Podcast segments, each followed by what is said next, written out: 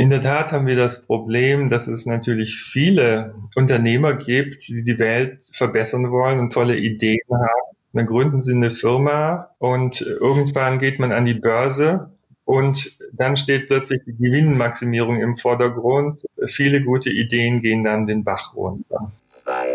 Ich würde vorschlagen, dass wir eine neue Art von Geld erzeugen, die an alle verteilt wird, die man aber nicht zum Konsum verwenden kann. Wenn man wirklich systematisch Gewinn macht, dann geht das rein theoretisch nur durch Insiderwissen und das ist eigentlich verboten.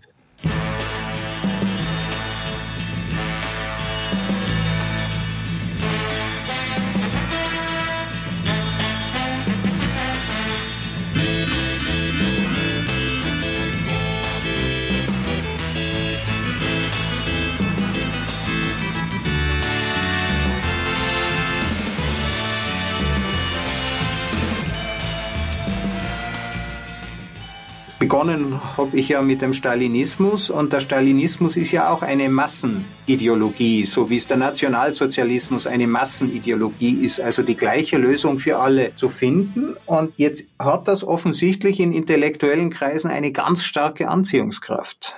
Dezentralisierung, Kapitalismus, ja, im Sinne von Marktwirtschaft. Das heißt, wir haben eine Freiheit, uns zu entscheiden und wir machen das nicht mit Zwang, sondern wir einigen uns über bestimmte Dinge. Selbst die Demokratie, hast du gesagt, oder? Als dezentrales Entscheidungsfindungsinstrument vor Ort in der Gemeinde, im Straßenverein, im eigenen Wohnbauprojekt. Demokratische Prozesse sind auch ein wenig in Verruf geraten. Mich interessiert, hast du eine Idee, warum Dezentralisierung so wenig attraktiv ist? Wir zeigen, dass sie funktioniert funktioniert.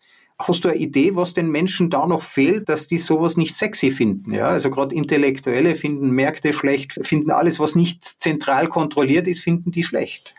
Ja, das ist wahrscheinlich ein Problem der Besserwisserei. Die eigenen Ideen kommen einem immer am überzeugendsten vor und man glaubt halt letzten Endes, zu wissen, dass man etwas besser machen kann und denkt sich dann, wenn nur alle irgendwie das so machen würden, äh, dann wäre die Welt ein besserer Ort, hat aber eben meistens nicht funktioniert. Dezentralität ist eben relativ schwer zu verstehen. Und ich denke, es ist auch ein Versagen der Schulen und Universitäten, dass das nicht gut genug auch gelehrt wird. Im Grunde genommen müssen wir alle über komplexe dynamische Systeme lernen. Und zwar in der Physik, in der Chemie, in der Biologie, in der Medizin, in der Psychologie, Soziologie, Geschichte, im Ingenieurwesen. Und die wenigsten kommen tatsächlich überhaupt mit dem Thema komplexe Systeme in Berührung. Ja, komplexe Systeme zeigen Selbstorganisation, sogenannte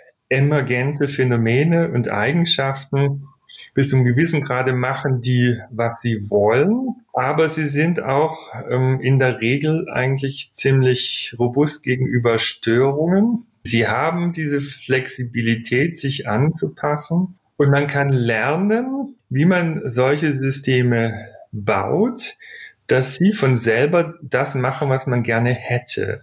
Also dass zum Beispiel eben keine Staus herauskommen, sondern frei fließender Verkehr und viele andere Eigenschaften, die man dadurch bekommt, dass man die Interaktion zwischen den Systemelementen entsprechend gestaltet. Mhm. Solche kann man eigentlich bei der Wirtschaft machen, wo man eben auch Feedback-Mechanismen einführen könnte und müsste. Das liebe Geld ist ein Thema, das kulturell ja immer ein wenig äh, schwierig für uns besetzt ist. Wir haben begonnen mit Münzgeld. Ja, vorher haben wir es verschriftlicht auf Keilschrifttafeln, dann gab es Münzgeld, Geld zum Anfassen, irgendwann das Papiergeld, das nichts wert ist, sondern nur der Glaube an dieses Papiergeld. Im Moment setzen sich gerade Blockchain-Technologien durch. Heute habe ich den Dirk Helbing bei mir zu Gast, Professor an der ETH in Zürich und wir unterhalten uns über die Zukunft des Geldes. Äh, Dirk, wie geht's denn weiter mit unserem Finanzsystem? Ich glaube, dass wir ein multidimensionales Finanzsystem brauchen. Also es ist nicht genug, dass wir irgendwie jetzt CO2 bepreisen und dass wir allem einen Preis irgendwie verleihen. Es gibt ja sogenannte Externalitäten, also Dinge, die wir einfach ausbeuten können, ohne dass jemand was hat äh, oder Einspruch erhebt. Also die Atmosphäre erhebt keinen Einspruch, die Donau erhebt keinen Einspruch, die Fische der Weltmeere erheben keinen Einspruch gegen ihre Überfischung. Jetzt wäre also die Idee zu sagen, okay, wenn du solche Ressourcen nutzt, dann gibt's Geld dafür, ja, dann musst du auch etwas zahlen zahlen. Das, äh, sagst du, ist eine dieser Dimensionen. Genau. Und der Ansatz ist, dass man eigentlich dann alles irgendwie in Dollar oder Euro bepreist. Aber es steckt immer noch ein utilitaristisches, also Nutzen-Maximierungsdenken dahinter. Und Maximierung bedeutet Optimierung. Optimierung braucht eine eindimensionale Zielfunktion, damit man größer kleiner Operation machen kann und rausfinden kann, welche Lösung besser ist, welche Lösung schlechter. Das hört sich ja super an. Aber das Problem ist, dass man die Komplexität der Welt auf eine eindimensionale Funktion abbilden muss. Ist das der Preis, äh, das Eindimensionale? Genau. Hayek hat ja gesagt, äh, der Preis ist quasi mein Innovationssignal. Wenn was teurer wird, überlege ich mir eine Alternative. Wenn was günstiger wird, zum Beispiel die Berechnung über die künstliche Intelligenz wird billiger, was können wir noch damit tun? Tun, lassen wir es doch unser Auto fahren. Ja, also das ist das klassische eindimensionale Prinzip vom Preis und das hat in Systemen, wo es wenig Kommunikation gab, also der Handel über die Seidenstraße von China nach Europa. Die Händler haben mächtig davon profitiert, dass Seide in China billiger war und in Europa viel teurer. Und das Gold auf der anderen Seite ist dann nach China gewandert. Dort hat man es dann auf die Buddha-Statuen geklebt. Das heißt, der Preis war über viele Jahrhunderte der zentrale Innovationstreiber. Sagst du jetzt, das ändert sich? Ja, ich glaube, wenn man jetzt irgendwie die ganze Welt optimieren möchte, mit einer eindimensionalen Zielfunktion, dann kann das nicht gut gehen. Denn eine Gesellschaft braucht eigentlich viele verschiedene Dinge, die man im Augen behalten muss. Das ist nicht nur die Prosperität, sondern das ist natürlich auch die Gesundheit, die Bildung, die Kultur und so weiter und so fort. In der Vergangenheit haben wir die Gesellschaft in verschiedenen Sphären organisiert. Jede dieser Sphären hatte verschiedene Zielkriterien. Die Kirchen haben sich um die Spiritualität gekümmert, die Universitäten um die Bildung, äh, die Krankenhäuser um die Gesundheit und die Menschenwürde. Aber heutzutage ist halt alles mehr und mehr das Geld gesteuert, seitdem die Digitalisierung all diese Bereiche letzten Endes datafiziert hat. Und am Ende ist es halt so, dass dann auch unsere Organe einen bestimmten Preis bekommen und wenn man Pech hat, dann muss man die sozusagen abgeben. Es ist, hört sich jetzt absurd an, aber in manchen Ländern ist das so. Ja, bei den Uiguren zum Beispiel wurde über unerwünschte Organentnahmen berichtet. Berichtet, ja. Also alles mit Geld ja, und das ist ja auch die Hauptkapitalismuskritik, ja, dass man alles handelbar macht. Nun, die Natur funktioniert völlig anders, ja. Da haben wir selbst organisierende Systeme, das Ökosystem oder auch unseren Körper. Da gibt es viele verschiedene Feedback Loops, die dazu führen, dass sich diese Systeme von selber erstaunlich gut organisieren. Ähm, da kann aber nicht letzten Endes eine Größe alles regeln. Und deswegen sagen wir, in komplexen Systemen braucht es eigentlich mehrere verschiedene Größen, die man für Feedback Loops braucht, um diese Systeme zum Funktionieren zu bringen. Was ist denn dann der Unterschied zur Zentralisierung? Also wenn eine zentrale Stelle diese Dinge halt koordiniert und vorgibt? Nee, das ist nicht nötig was wir sozusagen jetzt vorhaben, ist, dass wir verschiedene Konten mhm. unterhalten für verschiedene Sachen. Also für CO2 ein anderes Konto wie für Lärm oder für Abfallstoffe, die man wieder verwerten kann, Glas zum Beispiel oder Stahl oder was auch immer. Plastik wurde also separat verwaltet es gäbe mit dem Internet der Dinge eine Messung und diese Messung würde in Geld übersetzt, aber verschiedene Geldsorten, die verschiedene Anreize separat in das System einführen würden. Die Sensoren ermöglichen uns, dass wir sehr genau wissen, wir müssen nicht spekulieren, wie viel CO2 geht da raus, wie viele Fische wurden wirklich gefangen. Und das ist ja auch machbar mittlerweile oder es wird relativ rasch. Die Geräte werden kleiner, die halten länger, die können funken. Also wir könnten theoretisch auch messen, wie viele Fische werden aus dem Ozean entnommen. Aber das, was du sagst, da verschiedenen Konten, kann ich keine Überweisungen machen zwischen denen? Sehr begrenzt. Also mhm es würde sich nicht lohnen. Also mhm. es gäbe quasi wie soll man sagen, Konversionsfaktoren und eine Steuer, die das quasi unattraktiv macht, zwischen diesen verschiedenen Währungen zu tauschen. Also wir kennen das von Landeswährungen. Man fährt äh, wohin und bringt seine Euro mit und lässt sich die heute in Pesos tauschen beispielsweise. Dann zahle ich natürlich eine Konvertierungsgebühr, aber erstmal sind das getrennte Währungen auf den Konten. Genau. Und so soll es auch sein, ja. Denn es soll ja Anreize geben, dass wir nicht nur in Gewinnmaximierung uns engagieren, sondern eben auch in soziales Engagement Zeit stecken, in Umweltengagement, in kulturelles Engagement. Und dafür braucht es sozusagen mhm. verschiedene Anreize. Und die Unternehmen, die dann stärker investieren in umweltfreundliche Lösungen und natürlich höhere Kosten hätten, die würden dann quasi in anderen Währungen entsprechende Gewinne machen. Es würde sich also lohnen wäre nicht mehr so, dass okay. Unternehmen, was am meisten am Umweltschutz spart, die größten Gewinne hat und am schnellsten expandiert, so dass eben offensichtlicherweise da keine Weltrettung zustande kommt, ja. ja. Eine Wirtschaft, die, die ausreichend Rücksicht nimmt auf Umwelt und Klima. Also, dass es sich lohnt. Genau. Also ich selber bin Investor. Ja. ja. Ich habe im März in Tesla-Aktien investiert. Das hat sich wirklich gut rentiert. Ich investiere aber normalerweise in kleine Unternehmen, wo ich das Gefühl habe, die machen einen Unterschied. Jetzt ist es aber so, was ich investiere, ist das Geld meiner Kinder.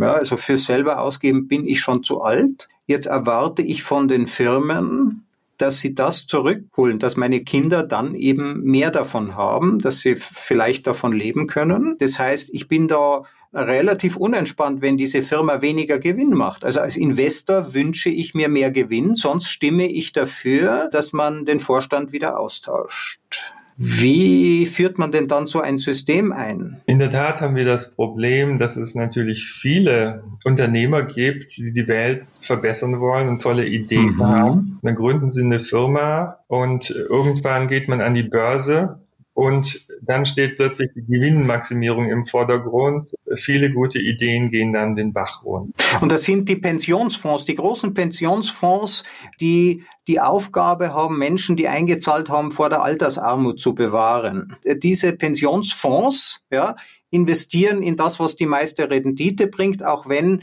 die Menschen, die hier auf die Pension sparen, das gar nicht überleben, weil sie vorher an der Umweltverschmutzung zugrunde gehen. Also wie kann man dieses Dilemma lösen? Ja, weil ich verstehe ja auch die. Ja, also man muss die Innovation sozusagen aus diesem Zwang befreien, rein durch Profitmaximierung mhm. voranzukommen. Und dafür empfehle ich eigentlich ein System des Crowdfundings, aber ein Crowdfunding für alle. Das nenne ich Investmentprämie. Ich zum Beispiel habe einen Graphenakku. Ganz neue Technologie musste ich unbedingt haben, 60 Dollar, allerdings nicht sofort. Ich habe ein halbes Jahr gewartet. Ich habe den gekauft, tausend andere auch. Das Geld stand zur Produktion zur Verfügung und die haben diesen Akku dann ein halbes Jahr später produziert. Das ist das Kernprinzip des Kapitalismus. Ich verzichte heute, damit ich zukünftig mehr bekomme und ich habe das auch 30 Prozent günstiger bekommen und kein Mensch, also diese Firma benötigt keinen Investor mehr, um das Marketing zu finanzieren, all diese Dinge. Nein, wir finanzieren das, ja, und sozusagen aus einigen wenigen großen Pensionsfonds werden plötzlich viele, viele kleine Investoren, die sogar gelegentlich ihr Gewissen mitspielen lassen können. Das ist Crowdfunding. Und wie schaut das jetzt in Zukunft aus? Man kann sagen, es gibt wirklich beeindruckende Beispiele. Das geht ja heutzutage bis zur Finanzierung von Wolkenkratzern. Ja, alles schon per Crowdfunding passiert. Also warum nicht zum Beispiel auch ein neues Medikament, eine Impfung crowdgefundet?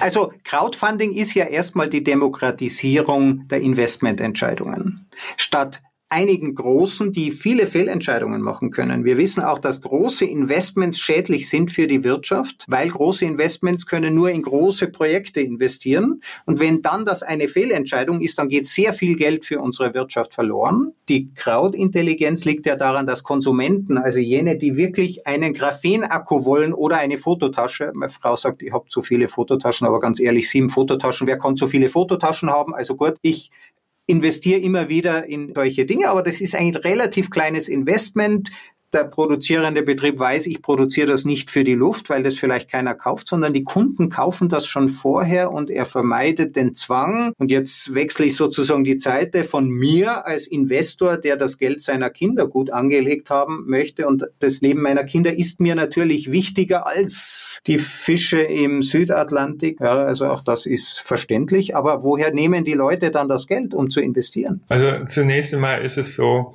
angenommen, ich wäre jetzt Milliardär und äh, würde investieren, dann würde ich höchstwahrscheinlich nicht in revolutionäre, innovative Technologien investieren, die meine alten Investments in Frage stellen. Das heißt, damit diese neuen revolutionären Technologien eine Chance haben, braucht es quasi unabhängiges Kapital. Und das muss aus der Breite kommen, aus meiner Sicht. Und ich würde vorschlagen, dass wir eine neue Art von Geld erzeugen, die an alle verteilt wird, die man aber nicht zum Konsum verwenden kann, sondern das wäre eine Investmentprämie, die man investieren kann in die Projekte, die einem richtig und wichtig vorkommen. So, jetzt kriegt jeder, weiß ich nicht, 1000 Euro pro Monat, um sie zu investieren. Man darf keine Schokolade kaufen. Trotzdem Gibt es nicht eine Inflation? Würde nicht unser Wirtschaftssystem kollabieren, wenn wir plötzlich jedem Geld geben würden? Nein, das glaube ich nicht, sondern plötzlich wäre es möglich, lokal Projekte umzusetzen, Bäume zu pflanzen, den Kindergarten zu streichen, die Schulen mit neuen Schulbüchern auszustatten oder Computern. Das, was ich für richtig und wichtig finde, könnte ich jetzt mit meinem Investment unterstützen, gebe viele Projekte, die vorgeschlagen werden von den Leuten und dann würden sich ähm, am Ende die 30 Prozent besten Projekte finanzieren lassen. Die würden dann in die Umsetzung gehen. Und vieles von dem, was heutzutage nicht passiert, weil man nicht weiß, was man lokal eigentlich verbessern kann, weil da weder die Unternehmen noch die Politiker hinschauen oder weil da die Ressourcen nicht zur Verfügung stehen, würde plötzlich in die Hand genommen werden Überall könnten Bürgerinnen und Bürger mitwirken an der Verbesserung ihrer Lebensbedingungen. Das wäre quasi eine Basisdemokratie, wo ich nicht nur eine Stimme alle vier Jahre habe und die muss ich abgeben, dann ist sie weg, sondern ich könnte 1000 Stimmen jeden Monat abgeben. 30 nämlich für den Kindergartenzaun, weitere 100 für Nigeria, ein neues Wasserloch oder eine Schule. Ich könnte aber auch in Dinge investieren, wo ich mir denke, okay, das könnte einen Nutzen, der Graphenakku. Ja, der ist wirklich schön leicht. Ja, die neue Fototasche, natürlich. Und es erzeugt ja keine Inflation, weil es sich eben um Investment handelt.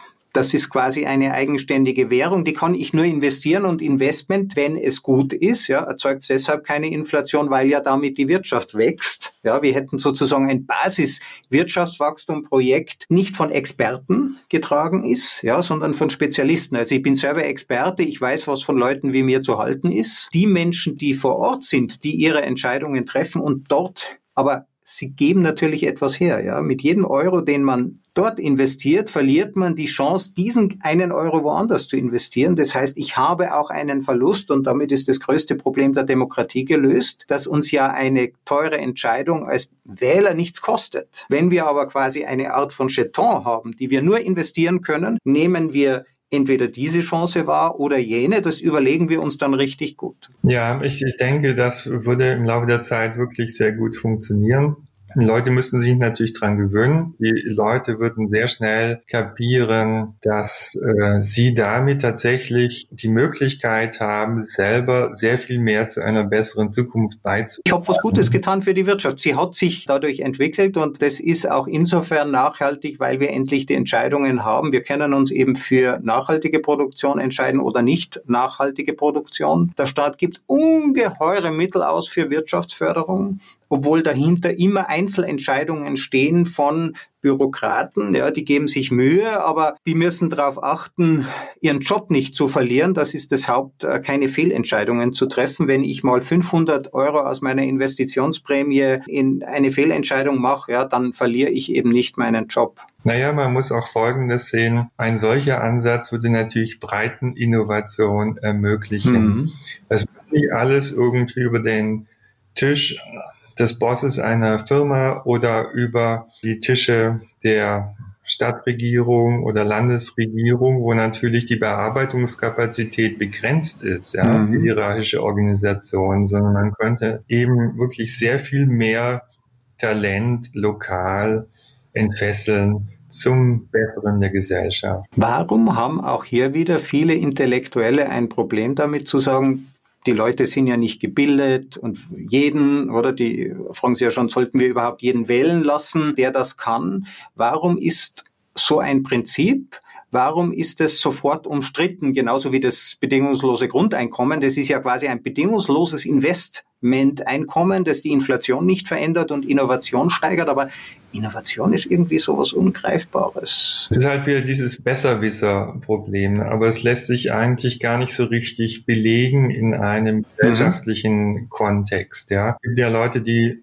argumentieren, die Leute, die viel Bildung haben oder meinetwegen viel Geld oder mehr Erfahrung, die sollen mehr Stimmen haben. Und natürlich gibt es Experimente zu so etwas. Und es stellt sich heraus, die kollektive Intelligenz verbessert sich dadurch nicht. Wir Leuten unterschiedlich viele Stimmen geben. Bei Aktieninvestments gibt es auch immer wieder diese Meldungen, dass irgendwie der Affe, der trainiert wurde, Darts zu werfen und Investments äh, zu machen, besser abschneidet. An der Wand sind die Investmentmöglichkeiten, ja, und der Affe schmeißt den Dartpfeil einfach irgendwo hin und nach dem wird investiert berühmte Studie und das schlägt äh, durchaus erfahrene Investmentprofis. Genau. Und ähm, in, insofern muss man eben sagen, da wird ja eben auch überschätzt, was man mit Erfahrung an den Börsen eigentlich erreichen kann. Wenn man wirklich systematisch Gewinn macht, dann geht das rein theoretisch nur durch Insiderwissen und das ist eigentlich verboten. Ja, genau. ansonsten gibt es natürlich immer Hitparaden. Also manche haben halt mehr Glück gehabt als andere und dann sagt Glück, man, ja. Also was würdest du sagen, wie viel Prozent einer äh, vom Erfolg ist Glück in komplexen Systemen? Also in Aktienmärkten ein ganz erheblicher Teil. Mhm. Wenn sie effizient funktionieren, dann kann es eigentlich nur Glück sein. Wenn sie effizient sind, ist es nur Glück. Daniel Kahnemann, der Wirtschaftsnobelpreisträger, hat mal ausgerechnet, sind ungefähr 80 Prozent ist der Einfluss vom Glück. Und interessanterweise, ja, je besser wir ausgebildet sind, umso gleicher sind wir im Laufen. Ob ich im Sprint die Olympia-Goldmedaille bekomme, ist heute wesentlich mehr Zufall als vor 50 Jahren, als es noch Unterschiede gab im Feld. Aber wenn alle gleich gut sind, ja, dann überwiegt plötzlich der Faktor des Zufalls, wird es zur Glückssache. Also je effizienter man ist, je näher an der maximalen Grenze dran, umso mehr ist es halt dann einfach Zufall. Zufall ist kein schlechtes Prinzip. Es liegt ja der Evolution zugrunde und ganz unglaublichen Entwicklungen, die dadurch möglich wurden. Ich meine, menschliche Leben ist nach wie vor ein Wunder, das kann man gar nicht anders bezeichnen. Auch im gesellschaftlichen Kontext braucht es Zufall für Kreativität, für Innovation und für die Entwicklung von besseren Lösungen. Und manchmal stecken sogar Fehler dahinter, die zu Innovationen geführt haben, mit denen man nicht gerechnet hat. Also mhm. da ist etwas schiefgelaufen und dadurch hat man etwas gelernt, was letzten Endes äh, zu ganz fantastischen Erfindungen auch äh, geführt hat. Mhm das ist durchaus nicht unüblich und mhm. insofern soll man den Zufall gar nicht eliminieren. Genau. Ich glaube, es braucht ein gerütteltes Maß an Zufall in der Gesellschaft und wahrscheinlich regelt sich das auch irgendwie ein. Zufall ist nicht kontrollierbar und vielleicht ist das auch das Geheimnis, warum es intellektuell so schwierig ist zu akzeptieren. Ja, für den eigenen Selbstwert möchte man sich ja jeden Erfolg selber zuschreiben. Ja, ist ja ein bisschen fad zu sagen, ja, äh, ich habe jetzt einen tollen Erfolg, ja, aber das war 80 Prozent Glück. Also für unseren Selbstwert oder Selbstüberschätzung ist die wichtigste Tugend des Unternehmers. Ja, wer die Welt realistisch einschätzt, ist depressiv. Aber für die gesamte Gesellschaft, ja, ist es intellektuell schwierig zu fassen, sich darauf zu verlassen. Es kommen schon die neuen Ideen, die die kamen immer. Es gibt keinen Grund zu glauben, dass es keine neuen Ideen gibt, aber sie sind heute halt nicht planbar. Ja, und die Planbarkeit ist heute halt die Sehnsucht des Intellektuellen. Weiß man, dass es sehr schwer einschätzbar ist, wie erfolgreich bestimmte Arbeiten sein werden. Mhm. Ja, oft ist es so, dass man denkt, Mensch, das ist aber jetzt die beste Arbeit, die ich bisher gemacht habe. Mhm interessiert das nur ganz wenige. Ja. Und, äh, dann gibt es andere Arbeiten, wo man denkt, na ja, gut, das war kein großes Ding, aber das finden die Leute irgendwie ganz klasse. Und äh, das heißt, das kann man ganz schwer vorhersagen. Und, und tatsächlich ist es auch so, die Erfolge verteilen sich über die ganze Karriere eines Wissenschaftlers einigermaßen gleich. Der Zufall ist ja auch ein Gleichmacher. Wir haben ja eine Sehnsucht nach Gleichheit und du bist ja Physiker. Einstein hat gesagt, dieses Prinzip, das wir jetzt gerade besprechen, ist das stabilste wahrscheinlich überhaupt, selbst wenn es keine Raumzeit mehr gibt. Und das ist die Entropie. Die Entropie sagt ja, es kann viel weniger gut gehen, als schief geht. Das ist einfach eine statistische Größenordnung und da muss man auch mal Glück haben. Ja, also wir können dem Glück nur einen Schubser geben durch intelligentes Design, aber im Grunde genommen ist es heute halt viel leichter, was zu zerstören, als, als diese eine gute Struktur zu finden. Serendipity ist ja so ein Stichwort. Ne? Genau. Ich muss dem Glück eine Chance geben. Ja, also es gibt ja den Rabbi, der zum lieben Gott sagt, äh, warum lässt du mich nicht im Lotto gewinnen? Und er sagt, gib mir eine Chance, kauf dir einen Lottoschein. Ich glaube, es ist tatsächlich so, wir laufen an vielen Chancen im Leben vorbei, ohne dass wir es überhaupt auch nur bemerken. Mhm. Im Grunde genommen können wir vielleicht lernen, diese Chancen zu erkennen, beim Shop zu packen. Ne? Mhm. Ich glaube, dass wir tatsächlich unsere Wirtschaft nicht aufbauen müssen auf Ausbeutung von Natur und Menschen, mhm. Mhm. sondern dass wir eigentlich mit der Digitalisierung die Chance haben, eine neue Wirtschaftsform aufzubauen, die eben genau darauf beruht, dass sie diese Gelegenheiten identifiziert und beim Schopf packen. Ja, und das sind Einzelentscheidungen. Das ist eben nicht der Vorstandsdirektor einer großen Aktiengesellschaft, der weiß, ich verliere meinen Job, wenn ich nicht auf die Rendite achte. Ja, das sind auch zentralistisch. Also die großen Konzerne, die wir heute kennen, das sind die letzten verbliebenen Planwirtschaften, wenn man so will. Ja, es gibt ja den Unternehmensplan, es gibt die Unternehmenskultur. Da ist es schwierig, die richtige Entscheidung zu fällen, aber mit den Startups, mit den Ein-Personen-Unternehmen, mit den Ich-AGs erleben wir jetzt, sie sind plötzlich konkurrenzfähig. Die Digitalisierung macht dann den Unterschied, dass Größe keine so große Rolle mehr spielt. Koordination wird wichtiger. Bei dezentrale Strukturen kann ich auch beliebig klein erfolgreich machen. Ja, warum ist er Ich AG erfolgreich? Weil es die Buchhaltung zukauft, weil es keine Dienstleistungen einfach zukaufen kann, wo andere große Unternehmen halt riesige Abteilungen haben, Legacy-Abteilungen, die natürlich nach ihren alten Prozessen das machen. Ich denke, auch hier kann die Digitalisierung wirklich Kleinheit, Dezentralisierung auch in den Unternehmen. Wir sehen ja, die durchschnittliche Mitarbeitergröße der Firma sinkt seit dem Jahr 2000 so groß wie im Jahr 2000. Im Durchschnitt waren die Firmen und nie mehr und werden die auch nie wieder sein. Ja, also Größe kann manchmal ein Hindernis sein. Es gibt ja viele große Firmen, die wollen jetzt unbedingt digital werden. Und dann stellt sich ja halt heraus, dass es ein riesiger Dampfer, der gar nicht so schnell um die Kurve kommt. Und ja. viele haben da eine blutige Nase bekommen und mussten lernen, In-Off auf den Weg zu bringen, Spielwiesen zu erlauben, mhm. damit Dinge passieren konnten, die mit der Unternehmenskultur, die althergebracht war, einfach nicht passieren konnten. Ich glaube, die Projekte müssen wendiger werden. Die Welt verändert sich immer schneller. Kleine Projekte haben da einen Vorteil, aber es muss dann eben auch Geld dafür vorhanden sein. Und ich glaube, das kann eben genau durch diese Investitionsprämie dann kommen, dass diese kleinen Projekte dann tatsächlich auch schnell die Ressourcen zusammenbekommen, die nötig sind, um eine Idee umzusetzen. Mhm. Dann werden wir vielleicht in mehrere Projekte in Zukunft investiert sein, in ein wirtschaftliches, in ein soziales, in ein ökologisches, in ein kulturelles, sagen wir. Bei manchen wird man mhm.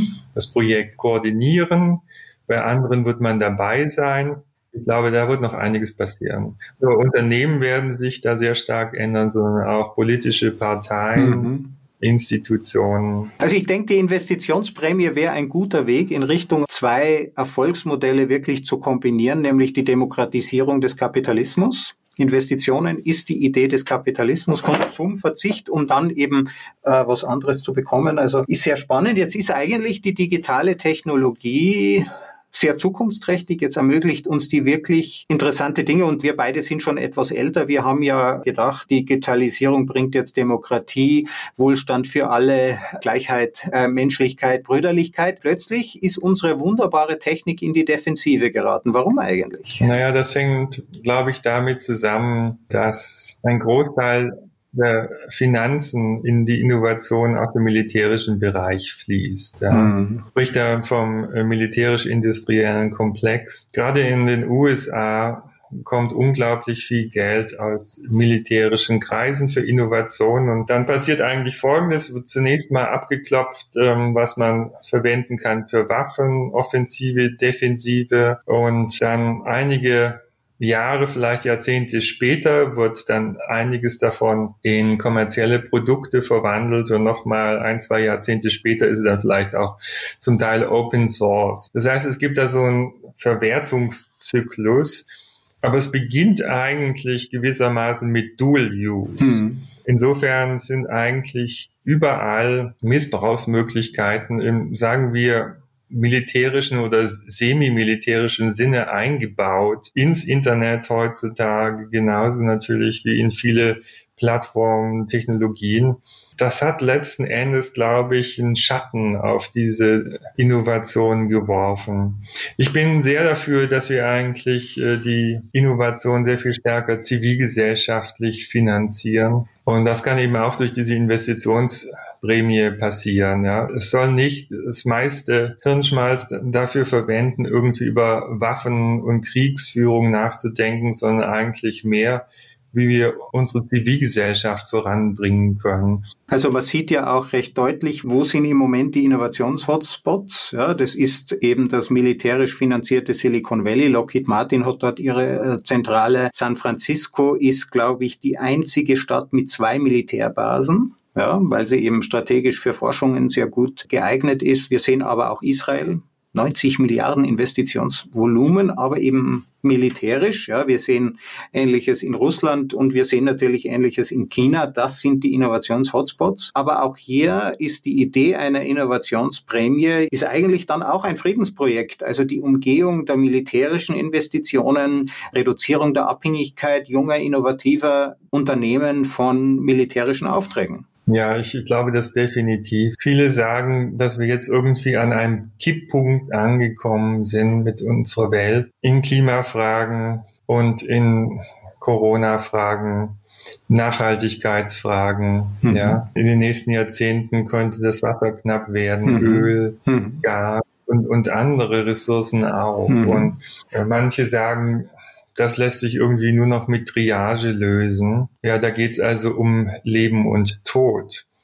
Ich bin der Meinung, wenn wir aufhören würden, jedes Jahr zig Milliarden, Hunderte, wenn nicht Tausende von Milliarden in Kriege und in Rüstung zu investieren und in die Begleichung von Staatsschulden, indem wir da irrsinnige Zinsen zahlen mhm. müssen, mhm. dann stünde der Welt so viel Geld zur Verfügung, dass wir Hunger, Ungleichheit, Umwelt- und Klimaprobleme wahrscheinlich alle lösen könnten. 500 Milliarden oder ich glaube, es sind drei Trilliarden äh, Dollar die direkte und indirekte Förderungen der Erdölindustrie und zugehörigen Industrien ausmachen. Also das wäre jetzt nämlich meine Frage gewesen, woher kommt das Geld? Und die Frage ist damit beantwortet. Man könnte den Menschen vertrauen, dass sie das Richtige wollen, dass sie die richtigen Entscheidungen treffen. Man könnte wirklich Demokratie wollen und dieses Geld eben als Investitionsprämie zur Verfügung stellen. Dirk, vielen herzlichen Dank. Das war ein sehr inspirierendes Gespräch für mich. Ich schätze auch deinen Humor. Ich bin ein unveränderlicher Pessimist. Ich glaube ja, für Pessimismus ist es zu spät. Und darum suche ich auch solche Ideen wie deine, damit man das besser machen kann. Genau, also diese Alternativlosigkeit, die oft behauptet wird, die existiert meiner Meinung nach nicht, sondern das ist eigentlich der Tunnelblick, den wir uns angewöhnt haben. Genau das gilt es zu durchbrechen, gewisserweise auch die digitale Matrix zu durchbrechen, die sozusagen unser Denken steuert und uns frei zu machen für neue Ideen, damit wir wirklich auch den Schritt in eine neue, bessere Zukunft tun können. Mhm. wir sind wirklich an der Schwelle zu einem neuen Zeitalter und es kann alles sehr viel besser werden. Wenn wir den Menschen vertrauen. Wenn wir den Menschen eine Chance geben, ja. Ja, und auch diesmal wieder vielen, vielen lieben Dank, lieber Dirk. Tolle Ideen und bis zum nächsten Mal.